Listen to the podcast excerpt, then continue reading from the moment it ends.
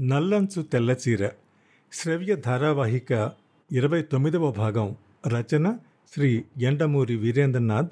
పఠనం వెంపటి కామేశ్వరరావు. ఈ నవల్లో ఇప్పటి వరకు పరిచయం చేయబడిన పోస్టు ద్వారా అమ్మటం మ్యాజిక్ మిర్రర్ అన్నవి అభూత కల్పనలు కావు. ఒక ప్రముఖ సంస్థ పోస్టు ద్వారా చీరల్ని అమ్మడాన్ని పంతొమ్మిది వందల ఎనభై రెండులో ప్రారంభించింది. అయితే కొన్ని కారణాల వల్ల మన దేశంలో ఈ పథకం సక్సెస్ కాలేదు. పోస్టర్ ద్వారా చౌక ధరకి చీరలమ్మే మన పథకాన్ని చెంచురామయ్య దెబ్బ కొట్టాడు. మనం అతన్ని ఎదురు దెబ్బ తీశాం. అది వేరే సంగతి. ఇప్పుడు ఈ పోస్టల్ సిస్టమ్ ద్వారా పెట్టిన పెట్టుబడిని తిరిగి వెనక్కి తీసుకోవాలి అంటే మ్యాజిక్ మిర్రర్ని ఈ పథకానికి కలపాలి. ఇప్పటికే మనం యాభై లక్షలు వ్యాపార ప్రకటనలకి ఖర్చు పెట్టి ప్రజల మనసులో ఈ చౌక చీరల్ని గాఢంగా ముద్రించాం. ఇప్పుడు ప్రజల భయం వల్ల ఈ చీరల కోసం తీరా ఎంఓ చేశాక అవి పోస్ట్లో మిస్ అయితే ఎలా అని. అందరూ రవితేజ మాటలు వింటున్నారు. బొంబాయి హైదరాబాదు మద్రాసు లాంటి పెద్ద నగరాల్లో ఈ కౌంటర్లు ప్రారంభిస్తాం. పెద్ద పెద్ద బట్టల షాపుల్లా ఉండవవి. చిన్న చిన్న ఫోటో స్టూడియోల్లా డార్క్ రూమ్ కంప్యూటరైజ్డ్ అద్దం ఉంటాయంతే. ప్రవేశ రుసుముగా ఐదు రూపాయలు పెట్టి చీర ధరలోంచి దాన్ని తగ్గిస్తాం. నా ఊహ నిజమైతే రకరకాల చీరల్లో తాము ఎలా ఉంటామో చూసుకోవడానికే ఆడవాళ్ళు వేలం వెర్రిగా ఎగబడతారు. మనం అద్దం మీద పెట్టిన పెట్టుబడి నెల రోజుల్లో వచ్చేస్తుంది. నవ్వులు. మనకి ఇప్పటికే లక్షా యాభై వేల చీరలకి ఆర్డర్లు వచ్చాయి. ఈ నగరాల్లో కస్టమర్లకి పోస్టులో కూపన్లు పంపిస్తాం. మీరు అడిగిన చీరలే కాదు మా దగ్గర ఇంకా వెరైటీలు ఉన్నాయి మా కంప్యూటరైజ్డ్ విభాగాన్ని దర్శించండి అని ఆహ్వానం పంపుదాం ఈ విధంగా వారం రోజుల్లో నగరమంతా ఈ వార్త పాకిపోతుంది. మనం చేయవలసిందల్లా మన గోడౌన్లు ఆయా నగరాల్లో విశాలం చేసుకోవడమే.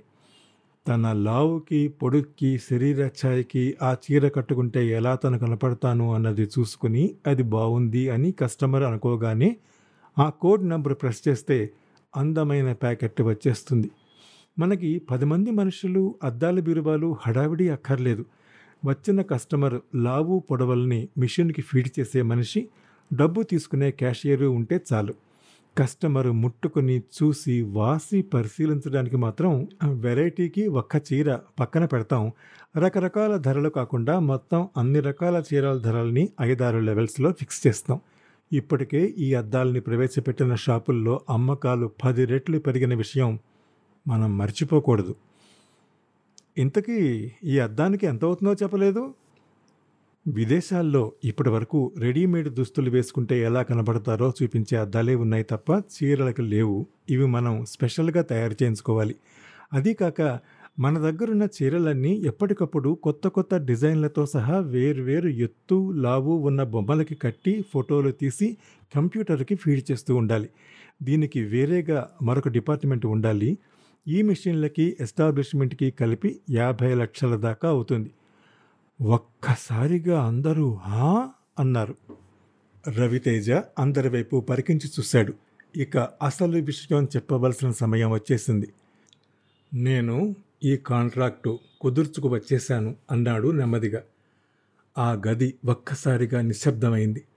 మీకు తెలియకుండా ఇంత పెద్ద నిర్ణయం నేను శర్మగారు తీసుకోవటం పట్ల మీరు అసంతృప్తి చెందుతారని నాకు తెలుసు. కానీ దేశంలో మనమే ప్రధానంగా దీన్ని ప్రవేశపెట్టాలి అనుకున్నప్పుడు ఈ వార్త చివరి వరకు బయటకు పొక్కకుండా ఉండటం మంచిది. ఇది మీ పట్ల అపనమ్మకం కాదు. మనం ఏమనుకున్నా ఆ చెంచురామయ్యకు తెలుస్తున్నాయి. అందువల్ల ఈ నిర్ణయం తీసుకోవాల్సి వచ్చింది. బోర్డు దీనికి ఒప్పుకోకపోతే ఎవరో అడిగారు. ఆ విషయం కూడా మేము ఆలోచించాం. సంవత్సరం వరకు భారతదేశంలో ఇంకెవరికీ ఈ అవకాశం ఇవ్వకూడదు అని మనం కండిషన్ పెట్టినప్పుడు వాళ్ళు మన దగ్గర నుంచి పెద్ద మొత్తం అడ్వాన్స్గా అడుగుతారు. అది వారం రోజుల్లో నేను వెళ్ళి అందజేయబోతున్నాను. మన కంపెనీ ఇన్ని లక్షలు తిరిగి ఇన్వెస్ట్ చేయడానికి ఒప్పుకోని పక్షంలో మరో కంపెనీ ప్రైవేటుగా పెట్టి కేవలం అమ్మకాల వరకే పరిమితం చేయడానికి నిశ్చయించుకున్నాను. దానికి పెట్టుబడి నన్ను నమ్మిన వాళ్ళు నాతో కలిసి పెడతారు. లేదు లేదు. అది మనకే ఉండాలి. ఎవరో ఒక మూల నుంచి అన్నారు. అవునవును ఉండాలి ఉండాలి. దాదాపు ఏకగ్రీవంగా ఈ తీర్మానం ఆమోదించబడింది. సభ్యులందరూ చాలా ఆశాభావం వెలుబుచ్చారు. కంప్యూటరైజ్డ్ మిర్రర్ సిస్టమ్ని ఒక గొప్ప విప్లవాత్మకమైన మార్పుగా అభివర్ణించారు. తన డైరెక్టర్లు తను తీసుకున్న నిర్ణయం పట్ల అలా స్టేట్స్ వెళ్ళటం పట్ల అలుగుతారేమో అనుకున్న రవితేజ వారంతా వెంటనే దీనికి ఒప్పుకోవడంతో ఆనందభరితుడయ్యాడు. ఇది బంపర్ సక్సెస్ అవుతుందని అతనికి ఎందుకు అనిపిస్తోంది. మిగతా పోటీదారులందరూ మట్టి కొట్టుకుపోతారు. ఇంకో పది లక్షలు ఎక్కువ ఖర్చైనా సరే మరో సంవత్సరం ఎక్కువ కాంట్రాక్ట్ సంపాదించాలి. ఈ రకమైన షాపులు వీలైనన్ని ఎక్కువ పెట్టాలి. తాను చేసిన దానితో డైరెక్టర్లు ఇంత తొందరగా ఏకీభవించడంతో చాలా అపూర్వమైన విజయం సాధించాడు తను. హుషారుగా ఇంటికొచ్చాడు. ఇటీవల కాలంలో అతడు అంత ఆనందంగా ఉన్నది చాలా తక్కువ సార్లు. మాధవి బాత్రూంలో స్నానం చేస్తోంది. అతడు సన్నగా తనలో తనే పాట పాడుకుంటూ బెడ్రూంలోకి వచ్చాడు. అతడి దృష్టి అప్రయత్నంగా మంచం పక్కనున్న టేబుల్ మీద పడింది. అతడు ఆ సమయంలో వస్తాడని ఊహించని మాధవి మంచం మీదే విప్పిన చీర పడేసి లోపల స్నానం చేస్తోంది. పక్క నలిగి ఉంది. మధ్యాహ్నం పూట రోజు రెండు గంటలు నిద్రపోవటం ఆమెకు అలవాటు. ఆమెకి అప్పుడప్పుడు సన్నబడాలన్న ఆలోచన హఠాత్తుగా వస్తూ ఉంటుంది. ఓ నాలుగు రోజుల పాటు రాత్రుళ్ళు డైటింగ్ చేస్తుంది. మధ్యాహ్నం కూడా నిద్ర మానుకోదు. పెళ్ళైన కొత్తలో అతను చెప్పాడు నువ్వు లావు తగ్గాలంటే మధ్యాహ్నం నిద్ర మానేయాలి మాధవి అని. మీకే అలాగే చెప్తారు. ఇంటడు చాకరీ ఒక్కదాని చేసుకోవాలి. ఆ మాత్రం కొనుక్కు తీయకపోతే ప్రాణం మిగలదు. ఇంటి పనంటే ఆఫీసుల్లో బల్ల ముందు కూర్చుని కబులు చెప్పటం కాదు. అలాంటప్పుడు డైటింగ్ మానై మరింత నీరసం వస్తుంది దానివల్ల. నా ఇష్టం నేను డైటింగ్ చేసుకునే హక్కు కూడా లేదా ఈ కొంపలో? అలా జరిగేది ఆ సంభాషణ.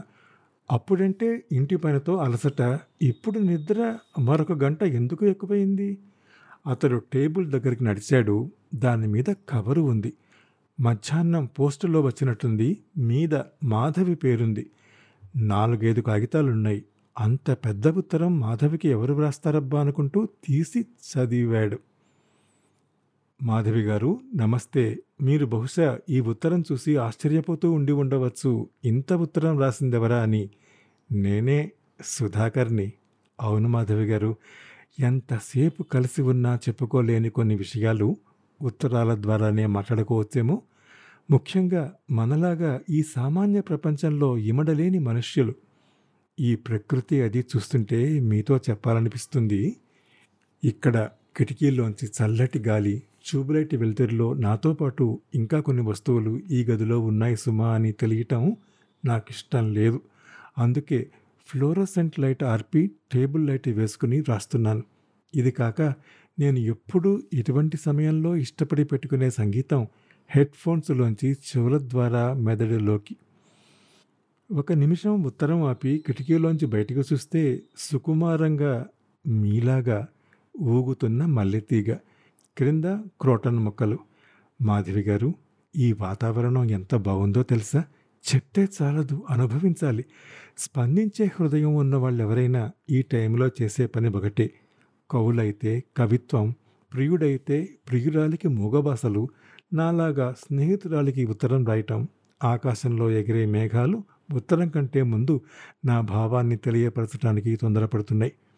నిజం మాధవి గారు స్నేహంలో ఆడా మగ అన్న తేడా తీసుకురావటం నాకు అసలు ఇష్టం ఉండదు.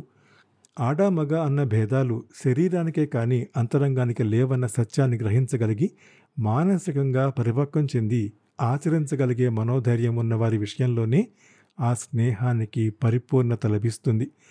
మన స్నేహం పవిత్రమైనప్పుడు లోకం గురించి పట్టించుకోనక్కర్లేదు. మొన్న మనం సెకండ్ షోకి వెళ్ళినప్పుడు ఆ విషయమే చెబుదాం అనుకున్నాను. మీలాగే నేను మానసికంగా ఒంటరిని. ఎంతమందిలో ఉన్నా ఒంటరిగానే ఉంటాను. మీ చెయ్యి నా చేతిలోకి తీసుకున్నప్పుడు నా వేళ్ళు ఎందుకో వణికాయి. ఎంతోమంది చేతులు పరిశీలించాను కానీ ఎప్పుడూ నాకు ఇలా అనుభవం లేదు. ఎంతో మృదువుగా ఉన్నాయి మీ చేతులు. మాధవి గారు స్నేహంలో స్వార్థానికి స్థానం ఉండదట. నేను నమ్మిన పవిత్రమైన స్నేహం కోసం ప్రాణాలు ఇవ్వటానికి కూడా సిద్ధమే. మరి నా ప్రయత్నం విజయవంతం కావాలంటే మీ సహకారంతో కూడిన చిరునవ్వే నాకు ఇన్స్పిరేషన్ కావాలి. మీరు నవ్వుతుంటే ఎంత బాగుంటుంది ఈ చెట్లన్నీ ఏముంటున్నాయో తెలుసా? మాలాగే నువ్వు కూడా నీ స్నేహితురాలతో మౌనంగా భాషించు అని. నాకు ఇష్టమైన విషయాలు ఏమిటో తెలుసా మాధవి గారు? ఒకటి వదులుగా ఉన్న పైజమా లాల్చీ వేసుకుని గులాబీ చెట్ల మధ్య కూర్చోటం. రెండు వెన్నెల వెలుగులో నీలగిరి తోటల్లో నడుస్తూ మాట్లాడటం. మూడు పున్నమి రాత్రి సముద్రపు ఒడ్డున స్నేహితురాలతో మాట్లాడుతూ కూర్చోవటం నాలుగు వెల్లికిలా పడుకొని నాకు ఇష్టమైన డాన్సింగ్ డాల్ని గుండెల మీద పెట్టుకుని దాన్ని కదిలిస్తూ చూస్తూ ఉండటం. అన్నట్టు మీరు డాన్స్ నేర్చుకుని ఉంటే బాగుండేది మేడం. మీ ఫిజిక్ దానికి చాలా బాగుంటుంది. మీ భర్త గారికి ఇలాంటి అభిరుచులు ఏమీ ఉన్నట్టు లేవు. ఆయన్ని చూస్తే ఎప్పుడూ బిజినెస్ అన్నట్టుంటారు. ఐదు గుండెల వరకు దుప్పటి కప్పుకొని సీలింగ్ వైపు చూస్తూ ఈ మధ్య మీ గురించి ఆలోచిస్తూ ఉండటం. ఇలాంటి కోరికలు అలవాట్లు ఎన్నో ఉన్నాయి. వీటిని పక్కకి నెట్టేస్తూ కమర్షియల్గా బతకాలి. తప్పదు బావ తిడుతూ ఉంటాడు. చదువు ఆపుచేసి మూడేళ్ళయింది. ఏదైనా పని చేయకూడదా అని. రవ్వంత ఆప్యాయత కూడా నేను ఇంట్లో నోచుకోలేదు మాధవి గారు. ఎందుకో మిమ్మల్ని చూస్తే మీరు నా స్థితిలో ఉన్నారనిపిస్తోంది. ఎడారిలో వయాశిస్సుల మన ఇద్దరం ఒకరికొకరం ఈ పవిత్ర స్నేహబంధంలో పవిత్రమైన ఆలోచనల్ని పంచుకుంటూ ప్రాణ స్నేహితుల్లా మిగిలిపోదామా? మంచి స్నేహాన్ని మించే రిలీఫ్ లేదండి మాధవ్ గారు. మొన్న మీ చెయ్యి చూసినప్పుడు మీరెందుకో మానసికంగా బాధపడుతున్నారని ఈ ప్రపంచంలో ఎవరు మీ మంచితనాన్ని అర్థం చేసుకోలేరని అనిపించింది. ఆ చేతిని అలాగే చాలాసేపు పట్టుకుని ఉండిపోవాలన్న కోరిక కలిగింది కానీ అంతలో మీ భర్త వచ్చాడు. పవిత్రమైన స్నేహాన్ని ప్రపంచం అర్థం చేసుకోదు. మీకు నాతో శాశ్వత స్నేహం ప్రమాదకరం అనిపిస్తే పోనీ కొంతకాలం చేయండి ప్రేమ యొక్క రుచి చూపిస్తాను లేవటం పని భర్త విసుగు ఒంటరి జీవితం వీటితో అలసిపోయిన మీకు ఈ రొటీన్ జీవితం నుంచి బోర్ కొట్టకుండా ఉండాలి అంటే నాలాంటి నిజమైన స్నేహితుడు ఉండాలి. అలాంటి స్నేహితుడు మీకు ఈ నెలలో దొరుకుతాడని మీ చేతి రేఖలు చెప్తున్నాయి. మన పరిచయం యాదృచ్ఛికం కాదని చూస్తోంది జీవితంలో నేను అధిక ప్రాధాన్యత ఇచ్చేది స్నేహానికి.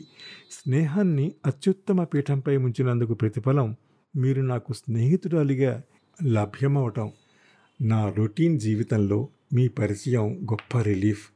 నన్ను ఒక మంచి స్నేహితుడిగా గుర్తుంచుకోండి. అంతకన్నా మీ నుంచి ఏమీ ఆశించను. నాకు కావాల్సింది కాస్త ఓదార్పు. బాధల్లో ఉన్నప్పుడు గుండెల్లోకి తీసుకుని నే ఉన్నాను సుమా అనే స్నేహం కావాలి నాకు. ఈ ప్రపంచంతో విసిగిపోయాను మాధవి గారు. నేను గుండెల్లోకి తీసుకుని అని వ్రాసినందుకు మీకు కోపం వచ్చిందా? లేక నవ్వు వచ్చిందా మీ గుం బాబాయ్ వదిలండి మీకు కోపం వస్తోంది. నిర్మలమైన మనసుతో చేసే నా ఈ స్నేహాన్ని మీరు ఒప్పుకుంటారా మాధవి గారు? I likes you always and expects always likings from you. మీ కళ్ళలో ఏదో తెలియని బాధ గూడు కట్టుకుని ఉందని నాకు అనిపిస్తోంది మాధవి. ఈ ఉత్తరం అంతా చదివి అందంగా ప్లక్ చేసిన మీ కనుబొమ్మలు తీవ్రంగా ముడివేస్తే నేనేం చేయలేను. నా స్వచ్ఛమైన స్నేహహస్తాన్ని మీరు అందుకోలేకపోయారని అనుకుంటాను. మీకు ఇష్టం లేకపోతే ఈ ఉత్తరాన్ని చించివేయండి. ఎందుకంటే ఈ ఉత్తరంలో ఏమీ తప్పు లేకపోయినా ఒక వ్యక్తి ఇంకొకరికి ఉత్తరం రాసినప్పుడు ఒక మాడ్యులేషన్ ఒక వైవ్ లెంగ్త్లో తన అభిప్రాయాన్ని వ్యక్తపరుస్తాడు. అది మరొకరికి మరొకలా అర్థమవుతుంది. మొన్న నేను వచ్చినప్పుడు మీ ఆయన చేయి కూడా చూద్దాం అనుకున్నాను కానీ నేను కేవలం నాకు అత్యంత ఆప్తులైన వారి చేతులు మాత్రమే చూస్తాను. అర్థమైందనుకుంటాను. ఈ ప్రపంచంలో ఒక అబ్బాయి ఒక అమ్మాయి కేవలం స్నేహితులుగా ఎందుకు ఉండకూడదని నా ప్రశ్న. చూస్తాను. దీనికి మీ సమాధానం ఎలా ఉంటుందో. నా నిర్మలమైన స్వచ్ఛమైన స్నేహాన్ని మీరు అందుకోవాలని అనుకున్న పక్షంలో మీ నిస్సార జీవితంలో నేను ఒక అందమైన పవిత్రమైన మలుపు అనుకుంటే మిమ్మల్ని ఆరాధిస్తున్న వ్యక్తిగా నేనంటే మీకు ఇష్టం ఉంటే ఈ ఉత్తరం మీకు పద్నాలుగవ తేదీ అందుతుంది. ఆ రోజు సాయంత్రం మీ ఇంటికి వస్తాను. తెల్ల చీర కట్టుకోండి. తెలుపు స్వచ్ఛదనానికి నిదర్శనం. గులాబీ లాంటి మీ పెదవుల మీద మల్లె లాంటి చిరునవ్వుతో ఈ స్నేహితుడికి స్వాగతం చెప్పాలి. ఇట్లు మీ జిఎస్ సుధాకర్. రవితేజ చేతిలోంచి కాగితాలు కిందికి జారిపోయాయి. ఆ తరువాత ఏం జరిగిందో ముప్పైవ భాగంలో వింటారు. అంతవరకు సెలవు నమస్కారం.